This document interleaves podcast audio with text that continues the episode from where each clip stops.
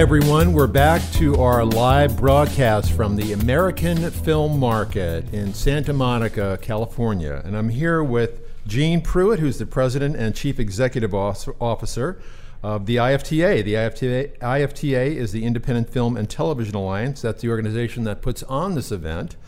So, welcome, Jean. Thank you very much. I'm Yeah. glad to be here. Yeah, thank you. Um, tell us a little bit because the IFTA is a membership community, and this is going out to the public all over the world. Uh, so, for people who don't know what you do, can you describe a little bit about what your organization does? Of course, we are a trade association that represents the film and television production and distribution companies around the world who produce and distribute uh, films and TV programming that was not financed by the six major Hollywood studios. So each of the companies here at the American Film Market have project by project, picture by picture, gone out into the marketplace, and the marketplace is a combination of banks, governments, in fact, um, and distributors to raise the finance to actually do the productions that they are now here showing and negotiating the distribution arrangements for.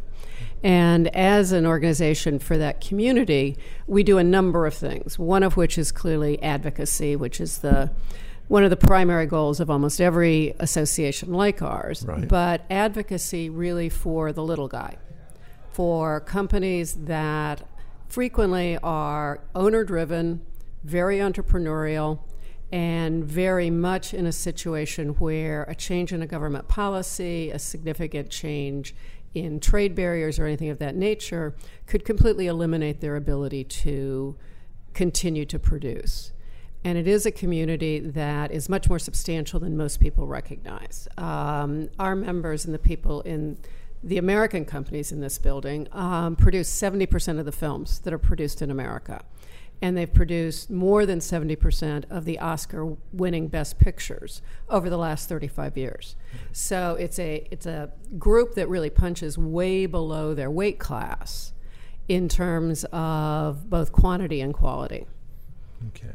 So, w- when did the organization begin? What, where, It was formed in was 1980, 1980. and it was formed by a group of companies who initially were really focused on creating the event you're at today. Right. And doing that, in fact, because one of the indicia of being independent is you don't own your own distributors. You have to be directly engaged, country by country, platform by platform. And what this event and a few comparable events in other countries do is bring everyone together to be part of the business conversation that surrounds financing, producing, and ultimately distributing in every country in the world. Mm-hmm. Besides the AFM, what are the other things that you, services that you provide to your members? We provide a number of services that the large studios actually provide to themselves. Oh, um, Our companies, again, as I said, tend to be small and entrepreneurial. Um, they don't maintain huge research departments, they don't maintain huge legal departments. So we do a number of things like draft and negotiate the standard terms on which business is done in the industry. We produce model agreements. We work with the community to agree definitions, which has become critical as new media has rolled out. Right. Because as you can imagine, if you come to me and say, I want to buy rights, and your term for it is video on demand, let's say, Right. and the other buyer comes in and says, I want to buy rights, and he has a different term, the chances are very good you're going to end up in a conflict. You may well have one contract that says one thing and another contract that says another, and those two buyers suddenly find out that they were trying to do the same thing. So, one of the things our organization does is to work out a common terminology to make distribution possible. And we have a big research department. Again, a research department that punches above its weight. There are three or four people. Right. They do um, reports in every country. They do reports on all the new media. They try to push information out as tax taxes change, as um, other kinds of regulations change. They convene meetings so that people can share information.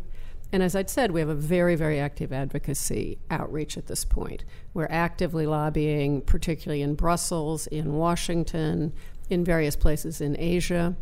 Over a whole series of issues, starting with new technology and copyright, but moving into trade agreements, trade barriers, and then very obscure issues, but which actually happen to matter if you're trying to make a living in this business. Right.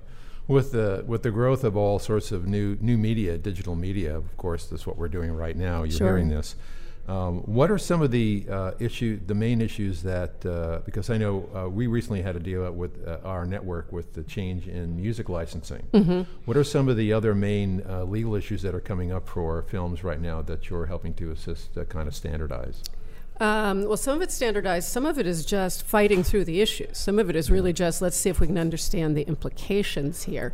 Um, one of the issues that has that we've all lived with over the last five years or so has been the fact that there's an increasing demand for films and television through online services. But in most cases, the online services don't participate actively in the process of pre financing product. They don't come to the table and sign agreements mm-hmm. in advance that actually put dollar figures on it. They've tended to want to work on an economic proposition where you don't know what you might make until after the film is completed Right. and out there. So that's put them at a disadvantage in terms of getting the product early. And there's been there's a lot of developments going on between governments and consumers and mm. our, all of our Right. companies trying to figure out how to meet the consumer demand for much more rapid access while still recognizing that if the more traditional platforms are the ones who are paying to produce, they're going to insist on their own priority. And so I think everybody here, depending on what product they have and which day you talk to them, is doing very, very complex deals Right. to try to figure out which is the best way to really get product out there and to get to the widest audience. So that's really, I think, been the overriding issue. There is, of course, piracy, Yeah, um, which is you talk an hour about that. Subject. yeah, which is just deadening. And Yeah. again, in a pre in a pre-sale mode where a distributor in a country has put a lot of money down, expecting in six months to get a film that for which he's going to have exclusive rights to suddenly find out that the film is available in his country really goes to the integrity of whether or not um, he can honor his commitment, whether or not you're then going to be able to honor your commitment to the bank that lent on the strength of that.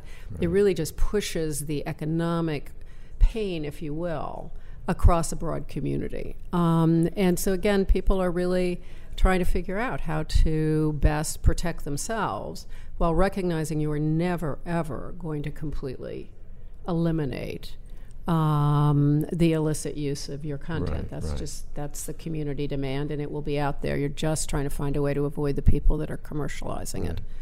Let me get back to IF, IFTA. Um, what are some, uh, so for some someone who has uh, thought about or is in the film industry and maybe made a couple of features and, and things of that nature? What uh, what are some of the uh, advantages that you provide as an organization that uh, that they would find you know very high value in terms of being a part of your organization as a member? Um, well, I think it's important for people to understand that to be a member of IFTA requires that you also retain control of your rights and that you're actively involved in the sales process. So, for companies that are in that position where they're both acquiring and producing and doing the active exploitation, the advantages are, um, are the ones I've outlined. right. For other companies who may not be in the sales side of the business and therefore don't qualify, I think we provide a couple of advantages. One of which is this market, in and of itself, is an incredible Yeah. petri dish, if you will, for everyone in the industry to both come and potentially do deals, but also to really try to understand the distribution and sales and financing side of what they're about. Yeah, the education of, uh, educational value of being here is absolutely tremendous. You l- really learn about the film business, as Jonathan and I were talking and it's about. and it's not just going to the seminars. So the seminars are amazing. It's also, and I tell this to young filmmakers a lot who are here, just walk up and down the corridors and look at who is advertising themselves as um, exploiting the type of film you're trying to make. If, if all they've got on their door are horror films and you're trying to do a teenage coming of age romantic comedy, that's not you should not be aspiring to work with that company. You right. should go down the corridor and find somebody who really knows how to help you bring what you're doing to the marketplace. And so I think there's just an incredible education for people, particularly just coming out of film school, yeah. where they don't do a good job, quite frankly, of teaching people that you need to really be thinking about your audience. Right. And that should dictate both how you make your film, but also what your expectations are in terms right. of coming to the marketplace. And that's really what we try to teach, I think. Yeah. In addition, if you go to the public side of our website, we post an enormous amount of information, both on on piracy, on licensing, on how to work with the types of companies who are here, mm-hmm. and so we really encourage everyone to really make use of us from that standpoint. Yeah, there's a lot you can learn. Uh, AmericanFilmMarket.com is the website that Jean is referring to. No, it's not. Oh, it's not. Oh, it is not. um, I am American, correctly. Right, exactly. AmericanFilmMarket.com okay, is the website related to I the market itself. Okay. Um, we have a separate website which links, obviously, called ifta-online.org. Okay. And we really encourage you to go there, look at what's offered, which is an extraordinary amount of, of right. information and just up to the date data, including which, in, you know, we run a top 10 films list, as do many other places, right, right. but ours are the top 10 independent films. Yes. And there are amazing surprises if you look at that, because that really is a different audience. And in some cases, it's your mainstream film that you didn't think was independent um, like Twilight or The Hunger Games. Right. In other cases, it's a film you never heard of, but which really is developing slowly an incredible following. So just those sort, that sort of information, which helps fill out people's recognition of what in, how broad the industry is that right. they've joined. Yeah, actually, would you say that the majority of films that people see in theaters are independent films, or they were are not studio films? Because it depends on which country. Um, in go, the United States, again. in the United States, I would not say that. I think because okay. in the United States, the pure cost of distributing across the, the country, release, yeah. yeah, national release, just in marketing costs and print costs, et cetera, tends to argue against the smaller films. So right. you'd have to look at it community by community. Although be aware that just because a big studio is distributing a film doesn't mean they made it. And our major films, the major independent films, tend to go out mm-hmm. under, say, a Paramount or Warner Brothers label. But in other countries in the world, you certainly will find that what local people want is from their local independents. Right. Okay. Mm-hmm. Well, thanks, thanks, Jean, for uh, for being uh, taking the time to be with us today on Absolutely. our live broadcast, and thank you again for um, the invitation to, to come here and do this, and we'll be back next year. And uh, I think that uh, you know, getting getting it getting the message out to people about what the movie business is really about, and having an inside peek at that. And thank you for giving that to us uh, sure. today and uh, allowing us to be here and, and let the world know. Exactly. Thank you so much for carrying our message worldwide. All right. Thank you Thank very you. much. We'll be back in just a minute here at VoiceAmerica Live Events Channel and on Facebook Live. Stay tuned. We'll be back in just a minute with our next guest.